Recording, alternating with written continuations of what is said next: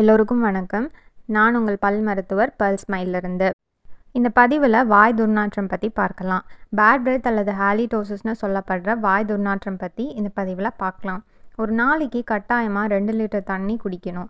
தண்ணி குடிக்காமல் வாய் வறண்டு போனால் கூட துர்நாற்றம் ஏற்பட வாய்ப்புகள் அதிகம். இது பல் சொத்தைகள் உண்டாக ஒரு முக்கியமான காரணம்.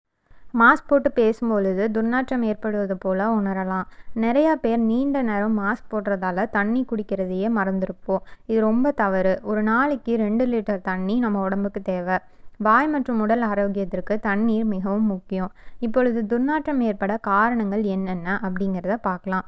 பற்கள் மற்றும் ஈறுகளில் சேரக்கூடிய காரைகள் அதாவது பல்ல சுற்றி ஒரு வெள்ளை படலம் மாதிரி காரைகள் படியும். இப்படி படியிறப்போ ஈறுகள் கெட்டு துர்நாற்றம் ஏற்படுத்தும். பற்களும் வலுவிழந்து போகும்.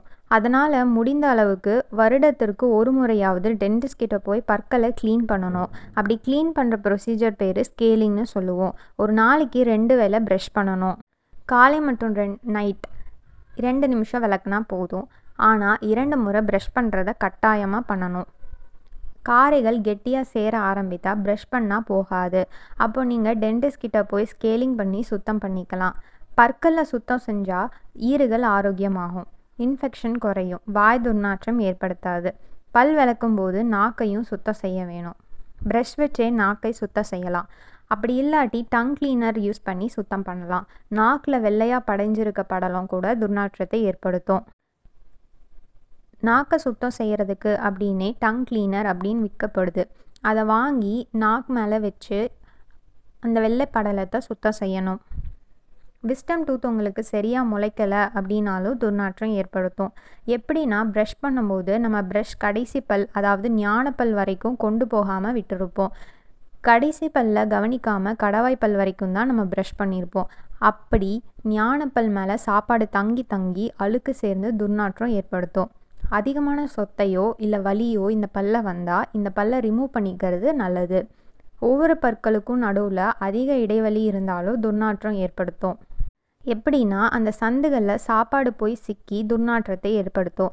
பற்களில் சொத்தைகள் அதிகமாக இருந்தாலும் துர்நாற்றத்தை ஏற்படுத்தும். எப்போ சாப்பிட்டாலும் ஒரு முறை வாயை கொப்பளிக்கிறது நல்லது. அப்படி கொப்பளிச்சா பல் இடுக்குகளில் உணவு போய் சிக்கிறத தடுக்கலாம். பல் இடுக்குகளில் மாட்டி இருக்க உணவுப் பொருளை எடுக்கிறதுக்கு ஃப்ளாஸிங் யூஸ் பண்ணலாம். இது கடைகளில் ஃப்ளாஸ்ன்னு சொல்லி விற்கப்படுது. கோல்கேட் பிராண்டில் கூட இந்த ஃப்ளாஸ் இருக்குது அப்படி இல்லாட்டி வாட்டர் ஃப்ளாஸ் யூஸ் பண்ணி கூட நம்ம ஃப்ளாஸிங் பண்ணலாம்.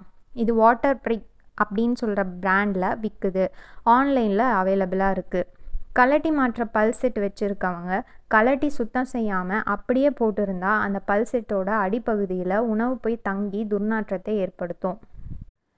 பச்சையாக வெங்காயமோ இல்லை பூண்டோ சாப்பிட்டா கூட துர்நாற்றம் ஏற்படுத்தலாம். செரிமான தொந்தரவு வயிறு எரிச்சல் மலச்சிக்கல் வயிறு புண் இந்த மாதிரி இருந்தால் கூட துர்நாற்றம் ஏற்படுத்தும். ஸ்மோக் பண்ணுறவங்களுக்கு வாய் நல்லாவே வறண்டு போகும். இந்த வறண்டு போகிறதால துர்நாற்றம் ஏற்பட அதிக வாய்ப்புகள் உண்டு. டயபெட்டிக் பேஷண்ட்டுக்கு சர்க்கரை நோய் இருக்கவங்களுக்கு வாயில் எச்சல் சுருக்கிறது கம்மியாக இருக்கும். இவங்களுக்கு துர்நாற்றம் ஏற்படக்கூடிய வாய்ப்புகள் அதிகம். எனவே சுகரை கண்ட்ரோலாக வச்சுருங்க. ஸ்மோக் பண்ணுறத குவிட் பண்ண ட்ரை பண்ணுங்கள் அப்போ தான் வாய் துர்நாற்றம் ஏற்படுறத தடுக்கலாம்.